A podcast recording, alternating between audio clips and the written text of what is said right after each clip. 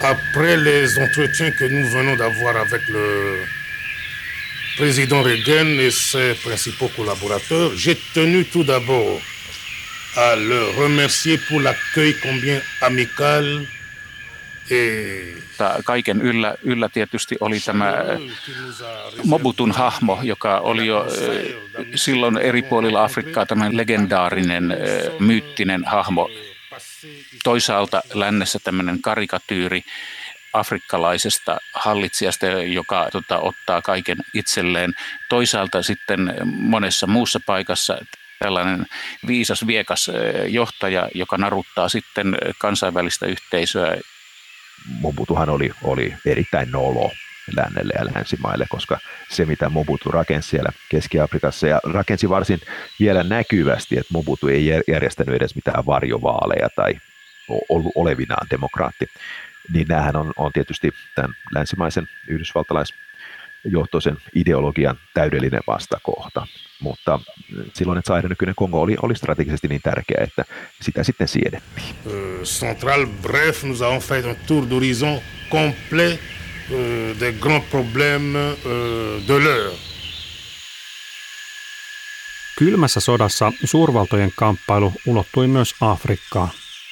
Tässä kolmiosaisessa sarjassa palataan siihen, millaisia jälkiä kamppailu jätti ja millaisia hahmoja se nosti esiin. Ja miltä tilanne näyttää kolme vuosikymmentä kylmän sodan päättymisen jälkeen. Tässä sarjan ensimmäisessä osassa kohteena on Kongon demokraattinen tasavalta, joka tunnettiin kylmän sodan kahden viimeisen vuosikymmenen aikana nimellä Zaire.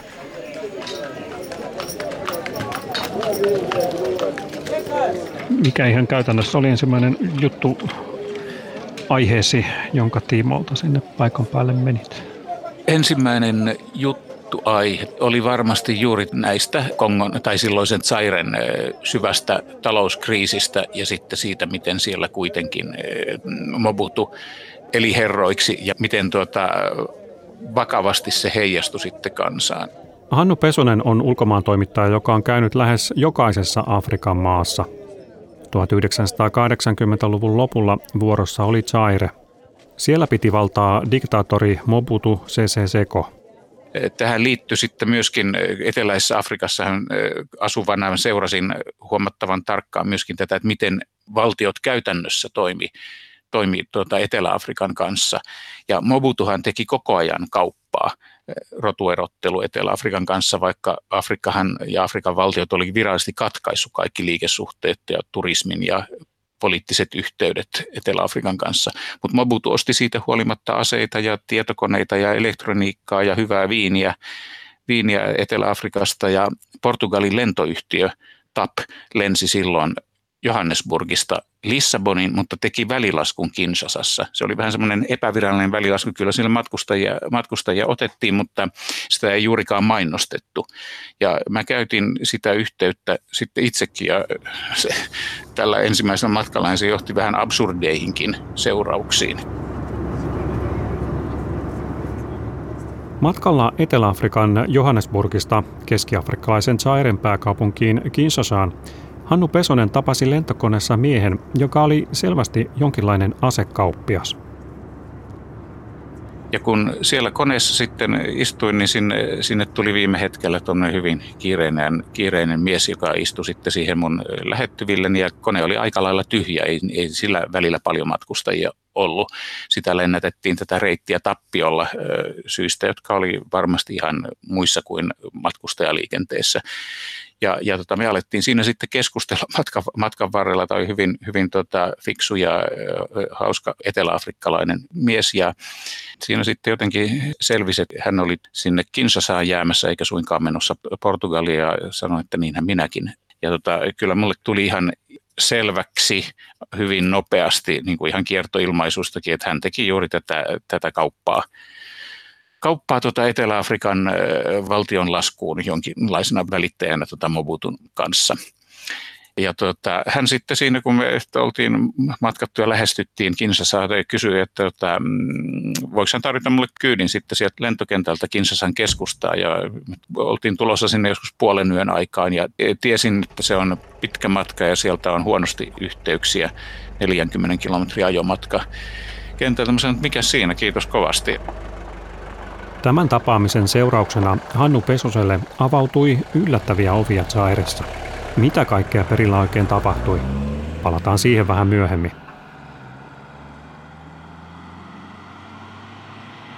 Kylmässä sodassa Yhdysvallat ja Neuvostoliitto houkuttelivat siirtomaavallan alta itsenäistyneitä valtioita omiin leireihinsä.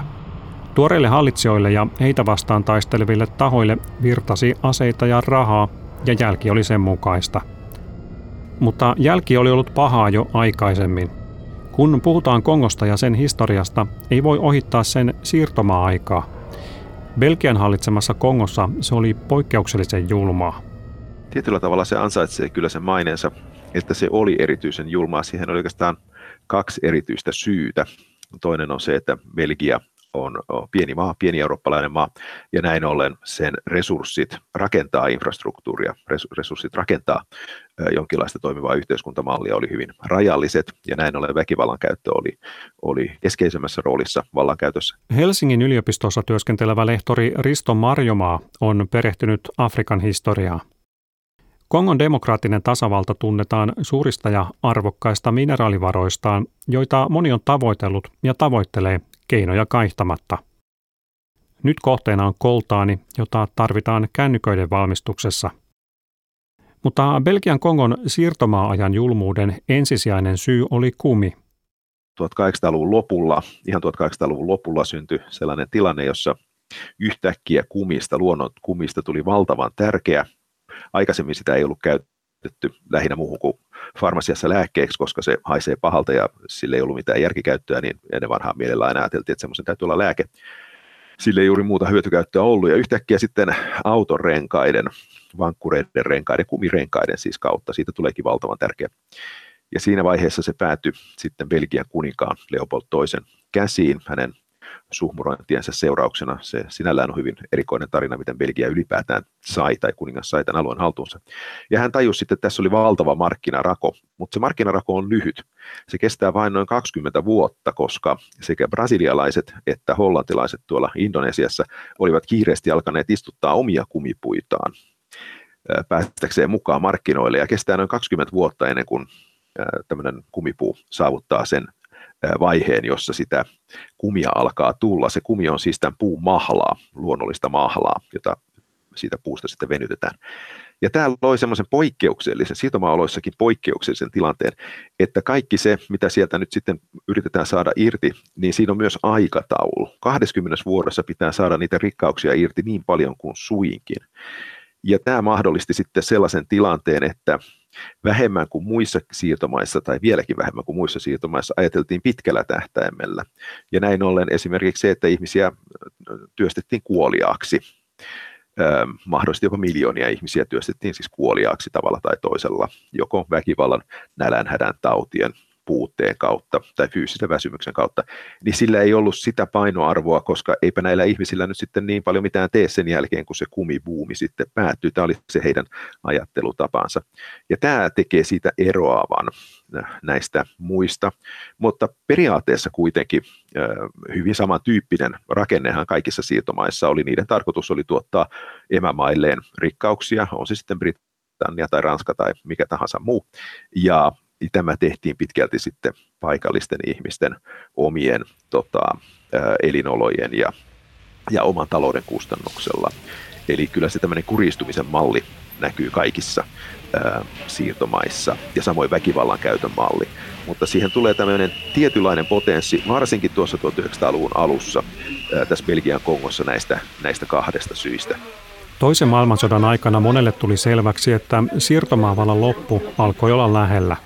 Sodan jälkeen siirtomaavallan vastustus entisestään kasvoi ja siirtomaiden ylläpitäminen kävi siirtomaa isännille liian kalliiksi. Ranskassa ja erityisesti Britanniassa, ensin Britanniassa vuonna 1946 ja sitten myöhemmin Ranskassa tehtiin lopulta se johtopäätös, että lähdettävä on. alun perin ajateltiin semmoista 30 vuoden siirtymäaikaa, mutta sitten se kutistui näiden afrikkalaisten maiden, tästä tapauksessa afrikkalaisten ää, itsensä vaatimuksesta sellaiseen noin kymmenen. Mutta Belgia ei lähtenyt tähän mukaan ollenkaan, vaan belgialaiset todellakin niin kuin, eli, elivät vähän sitten jotenkin pilvissä koko sen 50-luvun ja vasta sitten tuossa noin 59 tajusivat, että jos ne muut lähtee, niin herra jästä se ei me voida yksin sinne jäädä. Ja he tekivät nyt sitten toisen päätöksen, kun mitä esimerkiksi Portugali, toinen tällainen pieni eurooppalainen maa, siirtomaita, joka jääräpäisesti päätti yrittää jäädä. Belgialaiset olivat kuitenkin sen verran realisteja, että katsoivat, että se on mahdotonta, että he ei millään pysty sitä enää ylläpitämään. Mutta sitten he lähtivät aika lailla ovet paukkuen, että se oli niin kuin 59 päätettiin lähdöstä ja 60 sitten jo itsenäisyys kesällä. Et, et siinä ei kyllä mitään valmisteluja sitten ehditty tekemään ei, ei pystytty valmistelemaan sitä itsenäisyysprosessia, mikä ehkä vieläkin vakavampaa, niin ei ehditty millään lailla kouluttaa ää, tota, hallintovirkamiehiä tai muuta ää, tota, hallintorakennetta rakentaa sinne itsenäiseen maahan.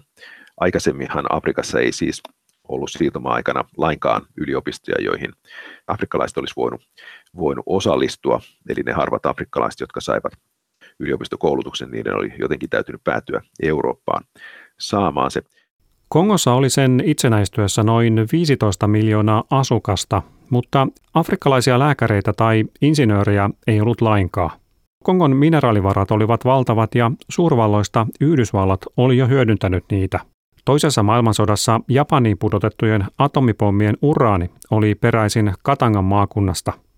Belgia oli sotilasliitto Naton jäsen, joten periaatteessa Kongo oli Yhdysvaltain leirissä – Risto Marjomaan mukaan Yhdysvallat ei ollut kuitenkaan aivan hereillä siitä, mitä Kongossa tapahtui. Vasta 50-luvun lopulla sitten, kun tämä itsenäisyysprosessi alkaa, niin Yhdysvalloilla tulee sitten hätä käteen siinä, että, että mitä tälle nyt sitten tapahtuu itsenäistymisen jälkeen, koska Neuvostoliitto on heti todellakin hyvin kiinnostunut Kongoon aivan niitä keskeisiä. Se on aivan ilmeistä, että se on, se on erittäin niin epävakaalla pohjalla. Ja lisäksi sen väestö on joutunut kärsimään niin paljon, että tämmöinen vallankumouksellisuus saattaa hyvin myydä siellä. Ja ehkäpä Yhdysvallat, joo, sitä urania saattaa saada muuallakin, mutta Neuvostoliitolle se Katangan alue olisi ollut, ollut hyvin, hyvin tärkeä ja näin ollen sitä kautta Yhdysvallalle oli tärkeää, että se ei pääty Neuvostoliiton valta. Kongo on kuitenkin siinä Afrikan keskellä, eli, eli siitä Neuvostoliitossa ajateltiin ja Yhdysvalloissa pelättiin, että voisi tulla tämmöinen vallankumouksen moottori sitten kaikkialle muualle Afrikkaan. Kongo itsenäistyi kesäkuun lopulla vuonna 1960. Vuosi tunnetaan niin sanottuna Afrikan vuotena, koska silloin 17 entistä siirtomaata itsenäistyi. Ilmassa oli toivoa, joka tosin useimmiten haihtui nopeasti. Ensimmäiset vaalit voitti Patrice Lumumba, josta tuli maan ensimmäinen pääministeri – sen jälkeen kaikki menikin pieleen alkaen armeijan kapinasta. Lumumbasta tuli jonkinlainen siirtomaa-ajan päättymisen marttyyri, jonka kohtalon sinetöi osaltaan se, että hän päätyi pyytämään tukea Neuvostoliitolta. Combattant de l'indépendance, aujourd'hui victorieux. Je vous salue au nom du gouvernement congolais. À vous tous, mes amis, qui avait lutté sans relâche à nos côtés. Oikeastaan kaksi seikkaa vaikuttanut siihen marttyyriuteen erityisesti on toisaalta se, että siinä vaiheessa kun tämä itsenäisyys julistettiin, hänet oli nimitetty juuri pääministeriksi, niin hän tässä itsenäisyystilaisuudessa piti puheen. Hänen ei ollut tarkoitus, hänen protokollassa ei ollut pääministerin puhetta, mutta hän äänkäsi sinne sitten puhumaan ja hän haukkui täysin lyttyyn todella ankarin sanan käänteen belgialaiset ja heidän siirtomaa-aikansa. Ja siellä oli sitten belgialaisia ministereitä ja jopa Belgian kuningas Budua läsnä siellä. Ja tämä oli tietysti sellainen, joka länsimaissa koettiin aivan valtavaksi loukkaukseksi, kun Belgian nyt hyvää hyvyyttään antaa, antaa itsenäisyyden Kongossa ja taas sitten Afrikassa koettiin, koettiin tämmöiseksi kerta kaikkiaan innostavaksi puheeksi, jossa joku afrikkalainen johtaja nyt kehtaa sanoa, mistä oikeasti on kysymys, eikä, eikä vaan tota, kumartele näille, näille valkoisille. Ja sitten toinen seikka on, on hänen kuolemansa. Eli, eli tämän kaauksen seurauksena hän lopulta päätyy sitten vihollistensa käsiin ja osin juuri Belgian ja Yhdysvaltain salaisen palvelun junailemanakin, niin hänet sitten murhataan siellä, siellä Katangassa vaan noin puoli vuotta myöhemmin. Eli, eli sehän tietenkin marttyriltähän yleensä vaaditaan sitä, että hän kuolee väkivaltaisesti. Käytännössä Lumumpan murhaa oli edesauttamassa armeijan johtaja Josef Desiree Mobutu. Muutama vuosi Lumumpan murhan jälkeen Mobutu kaappasi vallan kokonaan itselleen. Vuonna 1965 Ylen TV-uutisten Pasi Rutanen summasi itsenäisen Kongon ensimmäisiä kaoottisia vuosia. Afrikassa on tapahtunut jälleen Sähkeet kertovat, että Kongossa on ollut veretön vallankaappaus ja presidentti Kasavupu on syösty vallasta. Kongon kaos siis jatkuu. Neljä vuotta sitten täällä Kongossa oli kaikkiaan kahdeksan maakunnallista hallitusta, vaikka maakuntia oli silloin vain kuusi. Siellä oli neljä paikallista armeijaa ja kaksi kansallista hallitusta sekä YK sotilaita noin tusinasta eri maasta. Tämä Kongon sekaava ja moniselitteinen spektri on vaihdellut muotoaan ja väriään useaan otteeseen viimeisten viiden vuoden aikana. Ja vähitellen tähän Kongon kaaukseen on hukkunut eräs kehitysmaille erittäin tärkeä piirre, nimittäin kansallistunne ja kansallinen aloitekyky. Tämä puute on halvaannuttanut Kongon valtiokoneiston lähes täysin tälläkin hetkellä. Nyt toteutettu armeijan vallankaappaus noudattelee samoja linjoja kuin useat armeijan vallankaappaukset Afrikassa ja myös muissakin kehitysmaissa, kun nyt kerta kaikkiaan on niin, että tehokasta valtiokoneistoa ei ole Kongossa, kuten monessa muussakaan Afrikan maassa, niin ainoa organisoitunut yhteiskunnan sektori, armeija, on hyvin kärkäs ottamaan vallan haltuunsa ja järjestämään asiat kohdalleen, kuten upseerit ehkä arvelevat. Ei siis tarvitse ihmetellä, mistä piireistä halu järjestyksenpitoon on usein kehitysmaista lä- kehitysmaissa lähtöisin. Mikäli Moputu kes- pystyy nyt vallan keskitykseen Kongossa, hänen tehtävänsä on lähes ylivoimainen.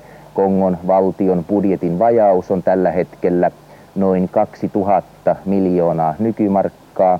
On selvää, että Kongolla ei ole paljon varaa sisäisiin tai ulkoisiin poliittisiin kokeiluihin.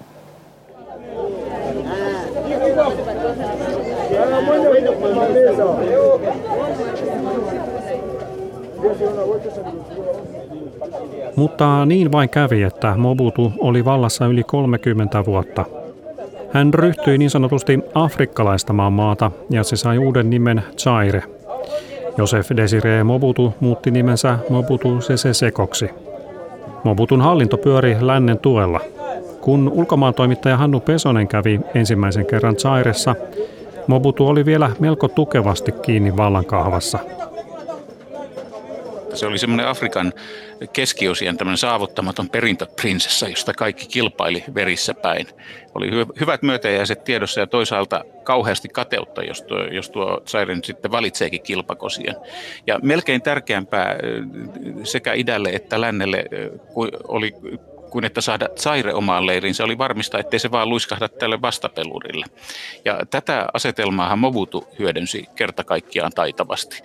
Että hän oli tavannut jo John Kennedynkin jo aikanaan valkoisessa talossa vähän ennen kuin Kennedy murhattiin Dallasissa ja, ja tavallaan jo silloin petannut tätä asemansa amerikkalaisten kanssa. Ja, ja sitten kun hän kaappasi itse, yksin vallan itselleen Kongon sodan jälkimainingeissa silloin 60-luvun puolivälissä, niin hän toimi nimenomaan lännenmiehenä amerikkalaisten, Ranskan ja sitten entisen siirtomaa-isännän Belgian tuella. Ja kaikki nämä sai tästä tuesta hyvät kymmenykset jenkit saa, amerikkalaiset sai strategisia ja geopoliittisia etuja ja Ranska ja Belgia sai kaivos- ja metsäteollisuusoikeuksia, timantteja, jalopuuta ja muuta mukavaa. Mutta kukaan, kukaan ei voinut koskaan olla täysin varma, miten pysyvää tämä, tämä hyöty on. Mobutu ei peluttanut pelkästään länttä ja Neuvostoliittoa toisiaan vastaan, vaan pelutti myös länsimaita keskenään.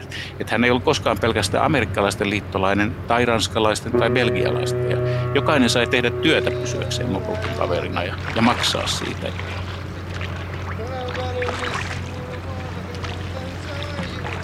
Tässähän Mobutu auttoi hirveän paljon se, että naapurimaa, eli tuo Kongo, Kongojoen vastarannalla sijaitseva entinen Ranskan Kongo, eli Brassavillen Kongo, valitsi tukiakseen Neuvostoliiton ja ryhtyi aika ärhäkästi sosialistiseksi. Että tämä kylmän sodan raja oli sitten kirjaimellisesti tämmöinen veteen piirretty viiva, jota saattoi tähystellä sieltä Zairen pääkaupungin Kinshasan rantaboulevardeilta joen yli Brazzaville. Nämä molemmat pääkaupungit hän sijaitsi siinä vastapäätä. Että hän saattoi pitää länttä koko ajan semmoisessa pienessä pelossa, että ottaisi jossain vaiheessa naapurin linjan itsekin. Ja Zairehan oli erittäin tärkeä palikka tässä kylmän sodan dominopelissä, koska Zairehan kytkeytyi maantieteellisesti ja geopoliittisesti suoraan eteläiseen Afrikkaan, jossa Länsi- ja Neuvostoliitto kävi nämä kylmän sodan raskaimmat sijaissodat Angolassa, Namibiassa, Mosambikissa, Rhodesiassa eli nykyisessä Zimbabwessa ja osin Etelä-Afrikassakin.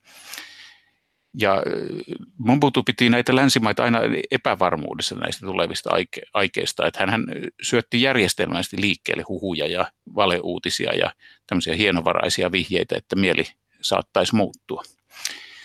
Mutta tällaista samanlaista peliä hän tietysti pelasivat hyvin monet muutkin afrikkalaiset johtajat. Että silloin kun mä muutin Harareen vuonna 1987, niin eihän Afrikassa ollut kuin kaksi aitoa monipuoluedemokratiaa, Senegal ja Botswana. Et muut oli yksipuoluevaltoja, jossa oli yksi vahva mies, joka sitten haki tukea joko lännestä tai idästä, näin karkeasti yksinkertaistaen. Nämä missikisat pidettiin Kongossa. Tanssitteko te Kongon presidentin Mabutun kanssa? En, koska hän ei ollut koko aikana siellä läsnä. Tiedättekö te, mitä varten nämä Miss Eurooppa-kisat pidettiin Afrikassa? No ensinnäkin nehän piti olla jo alkukesästä ja ne piti olla Ranskassa ja siellä oli nämä mellakat, niin ne jouduttiin siirtämään. Ja sitten tietääkseni nämä Miss Eurooppa-kisat on järjestetty, järjestetty nyt niin kuin 20 kerran, että se sitten kaiketi haluttiin järjestää jossain erikoisessa paikkaa, se on niin kuin juhlajuttu. Ja täällä on kuulunut huhuja siitä, että äh, paikalliset järjestäjät olisivat syrjineet kansainvälistä lehdistöä. Pitääkö tämä paikkansa? Voi voi, totisesti tosta mä en tiedä mitä. Mä vasta kuulin täällä tänne tullessa, niin se oli jotain sellaista. Tuntuuko teistä, että siellä oli vähemmän äh, siis julkista sanaa paikalla kuin esimerkiksi Miami Beaches? Mm. No ehkä, koska, koska Miamiissa siellähän tämmöinen koko touhu on paljon suurempi show kuin siellä. Että sikäli. Mobutu järjesti kaikenlaisia näyttäviä tempauksia maansa esille tuomiseksi – Vuonna 1968 Miss Eurooppa-kisat järjestettiin Kongossa. Miss Euroopaksi kruunattiin suomalainen Leena Brusiin. Kuten odotettiin, Foreman hyökkäsi härkämäisesti kolme ensimmäistä erää ja yritti saada ratkaisua aikaan.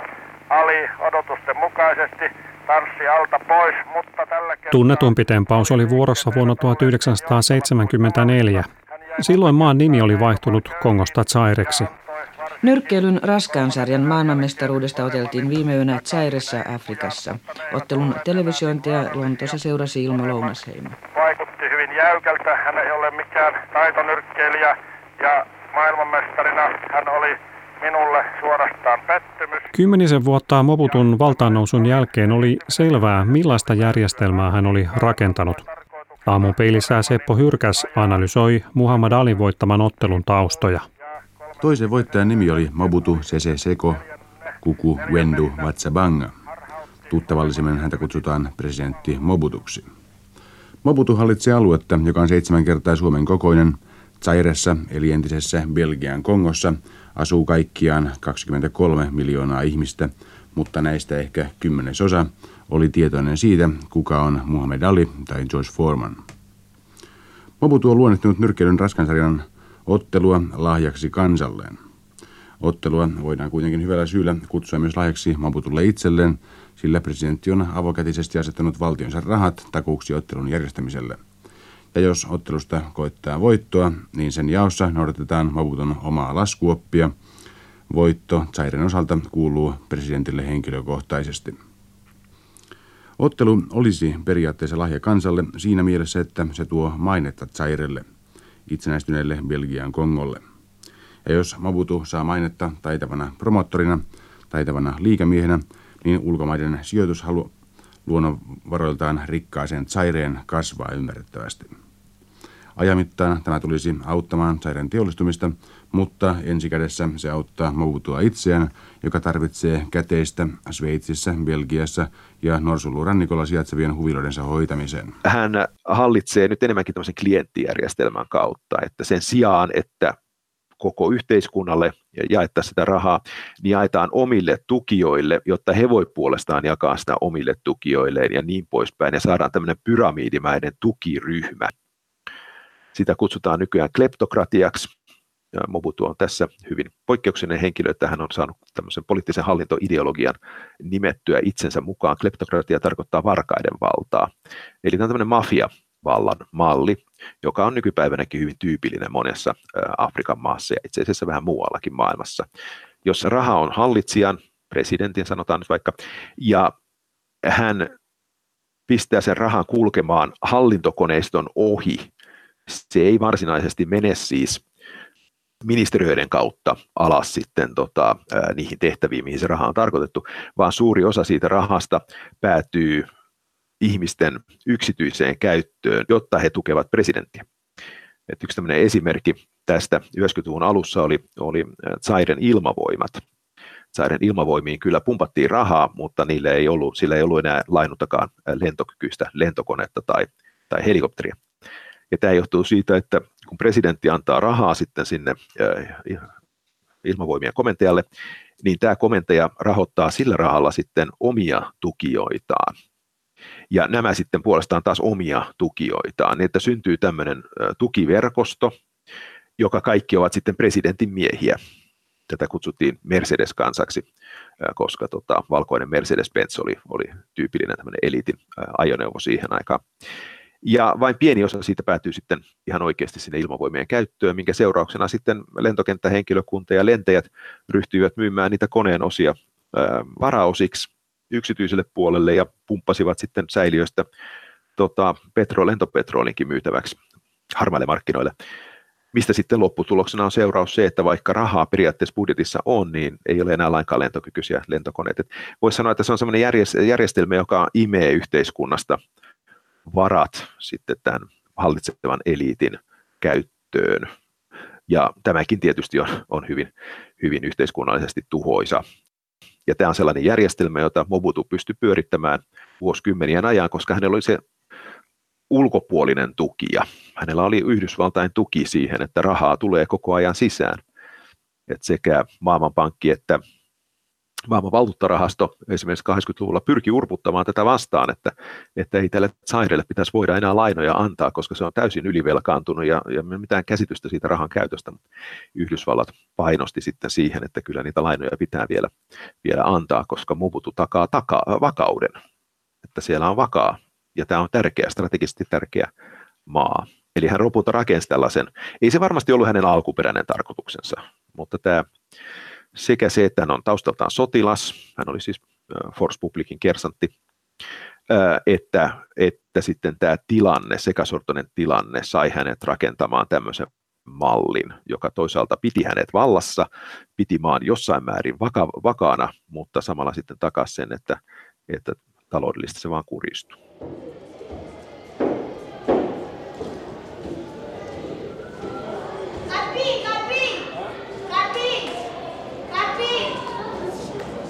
Kyllä tämä Mobutun saire oli varmasti niin kuin lahjotuin valtio, jossa mä olen koskaan, koskaan ollut. Että, että tätä lahjoitus, lahjusten antamista sitä kutsuttiin niin kuin häveliästi tämmöisellä kauniilla kiertoilmaisella improvise, improvisoida. Ja, ja, ja mm, siellä Mobutun sairassa kyllä improvisoitiin joka päivä miljoonia asioita ihan kaikella, kaikella kansantasolla, jotka muuten olisi vain jäänyt toteutumatta. Ja toisaalta sitten taas tämmöinen melkein mahdottomaltakin kuulostava asia muuttui sitten aina mahdolliseksi, jos ymmärsi, että tämmöinen improvisointi oli, oli tota, lähinnä palkan, palkan jatke, joka oli tärkeä, tärkeä tota, väline, väline esimerkiksi virkamiesten tota, hengissä pysyttelemisellä, joka oli palkan, palkan varassa melkein, melkein mahdotonta.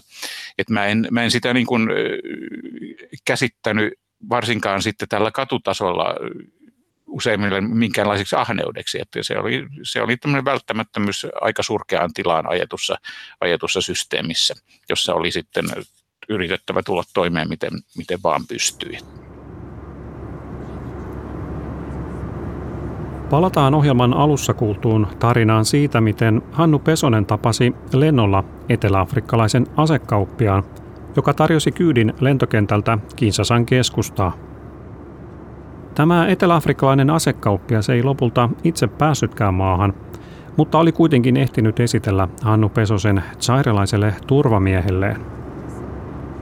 Pääsin sieltä sitten passin tarkastuksen läpi ja tulin ja tapasin, tapasin tämän miehen ja tervehdittiin lämpimästi. Hän varmasti niin oletti, että mä olen tämän eteläafrikkalaisen seura, seuralainen ja miksei, miksei jonkinlainen liikekumppanikin. Että hän oli juuri tämmöinen karikatyyri tämmöisestä afrikkalaisesta turva, turvamiehestä, että valtavan kokoinen parimetrinen mies, jolla oli tota, hartiat kuin ladonovet ja mustat lasit ja hymytön tiukka suu ja kädessä rätisi semmoinen iso radiopuhelin ja hänellä oli päällään tämä Mobutu-puku, eli joka liittyy tähän Mobutun sairelaistamiskauteen. Silloin tehtiin tämän kansallispuku, joka oli niin kuin ikään kuin miesten, miesten puku, mutta lyhyt, lyhyt hihainen, jossa oli sitten housuissa leveät lahkeet ja kaulaan sidottiin sitten solmion sijasta aina huivi.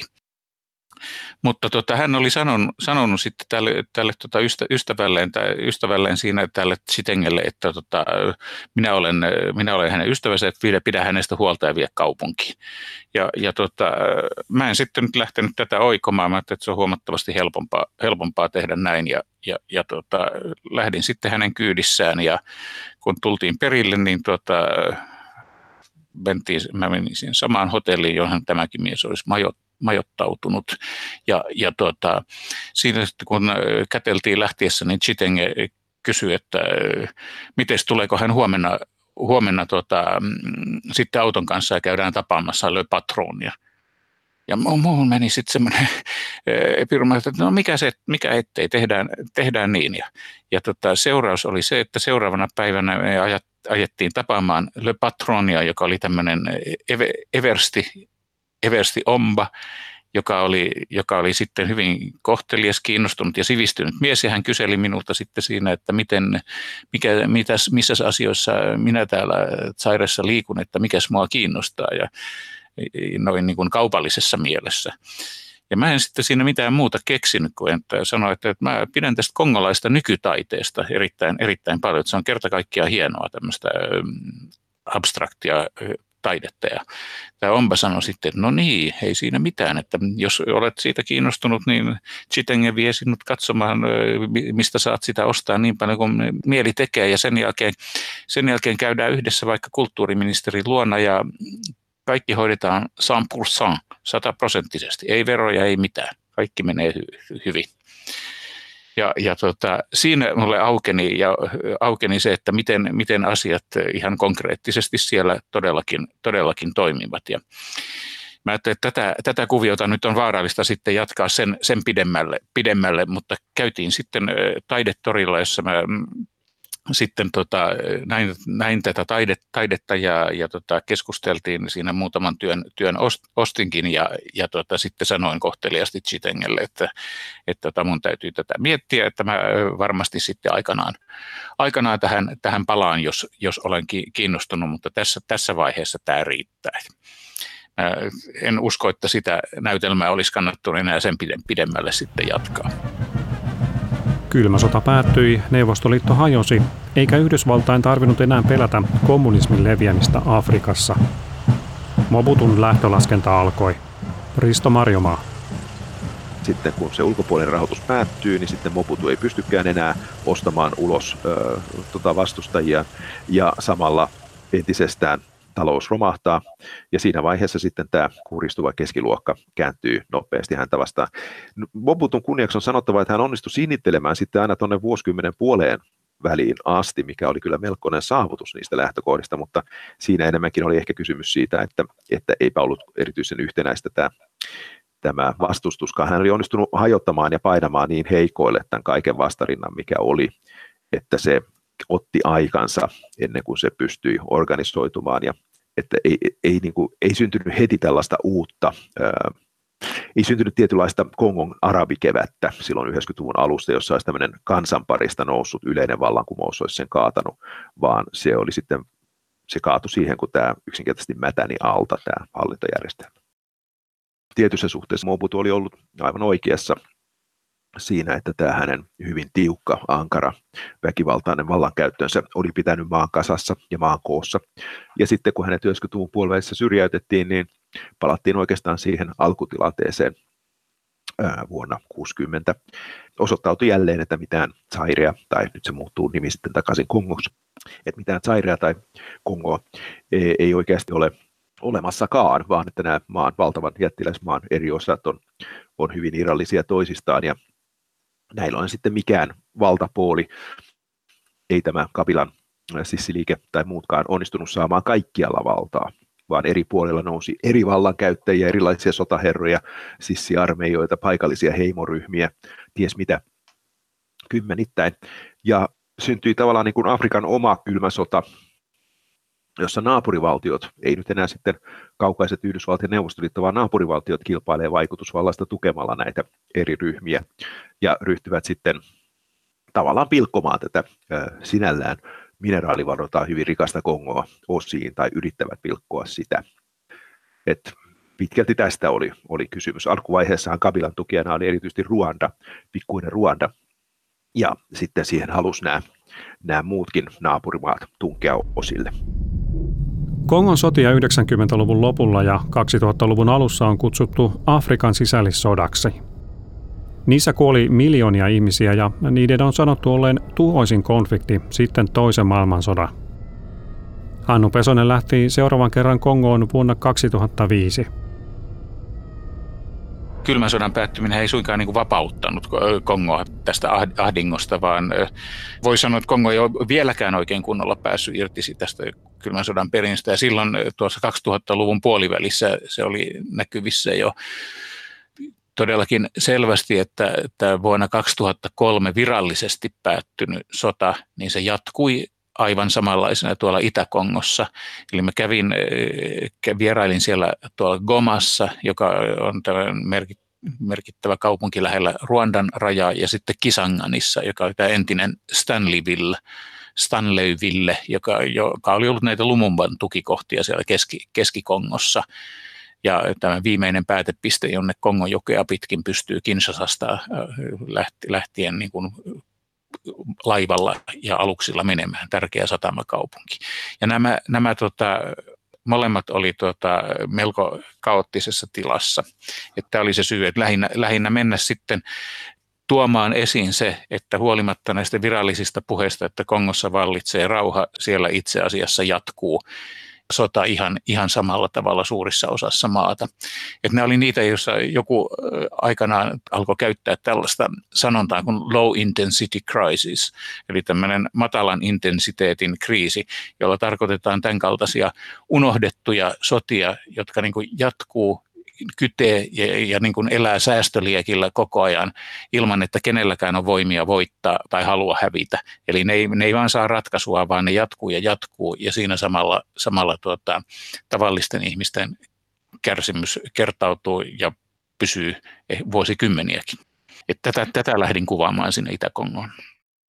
Afrikan historiaan erikoistuneen Risto Marjomaan mukaan Kongon demokraattinen tasavalta on siirtomaa-ajan luomus, Valtavan maan rajat ovat peräisin siirtomaajalta, mutta ne ovat yhä olemassa kylmän sodan ansiosta. Kylmä sota tavallaan piti sen koossa, eli esti sen hajoamisen, mikä e- ehkä 60-luvulla muuten olisi tapahtunut. Ja nyt kun on näin pitkä aika sitten jo kulunut 60 vuotta siitä itsenäistymisestä, niin nyt se on jollain tavalla niin kuin olemassa oleva kokonaisuus, vaikkakin hajonnut valtio. Et nyt voi jo sanoa, että ehkä se saattaisi jossain mielessä jatkuakin valtiona, joskin yhä vaan on, on minusta ihan potentiaalisesti mahdollista, että jossakin aikavälissä se tulee hajoamaan vähän samalla tavalla kuin Sudan, yksi toinen tämmöinen suuri afrikkalaisvaltio, joka muutama vuosi sitten hajosi kahteen osaan. Mun mielestäni Kongo ei ole vieläkään oikein kunnolla päässyt irti tästä kylmän sodan perinnöstä ja se on niin kuin nykyisellä ja varmaan vielä pitkään yksi sen niin kuin surullisimmista tuotteista tai oikeastaan ylijäämistä. Että kylmä sota elää siellä edelleen vielä jonkinlaista irvokasta varjoelämää, ja joka tuottaa yhä kärsimystä lähes kaikille kansalaisille. Että esimerkiksi tuosta Itä-Kongosta voi mainita, mainita vielä, että sehän oli, senkin, sekin sota oli Mobutun tuote, tuote että hän, hän sitä ruokki, ruokki siellä, koska se sopi hänen valtapeliinsä. Mun mielestä on aika ironista, että tämän kylmän sodan varjolla rahastamalla – moni Afrikan maa olisi voinut vuosikymmeniä ajan vaurastua jopa enemmän kuin virallisen kehitysavun turvin, ellei sitten niihin pumpatut rahat olisi useimmiten menneet juuri yksivaltiaiden taskuihin. Ja se, että ne meni näiden yksivaltiaiden taskuihin niin kuin, niin kuin Sairessa Mobutu, niin sehän tarkoitti, että monet tyranniat sai valtavasti ylimääräistä tukea ja elinaikaa ja valtaa, mikä sitten johti siihen, että niin, kuin niin selvästi näkee entisessä Zairessa nykyisin taas Kongossa, että tämä epätasa-arvo ja köyhtyminen ja sodat ja luonnonvarojen riisto, ne on juurtunut niin, niin tavattoman syvälle tähän yhteiskuntaan, että sitä on erittäin vaikea kenenkään, kenenkään vaikka olisi kuinka, kuinka vahva demokratian kannattaja ja kuinka olisi kuinka vahva tuki, niin päästä sitä nopeasti korjaamaan. Että tämä näkyy Kongossa niin kuin jatkuvana niin kuin aliravitsemuksena, kulkutauteena, heikkona hallintona, heikkona liikenneyhteyksinä, huono vesiverkko, viemäriverkko, surkeat koulut ja terveysasemat ja kaikki ne vielä vaikean matkan päässä. Rikollisuus on edelleen pakkovaihtoehto, koska muuten ei pärjää. Ja siinäkin rajat vaihtelee, että ryöstetyistä tulee usein ryöstäjiä ja päinvastoin. Et, mun on vaikea nähdä, että miten tästä tapahtuisi mitään niin nopeaa edistystä, vaikka, vaikka kongolaisilla itsellään olisi suuri halu tähän.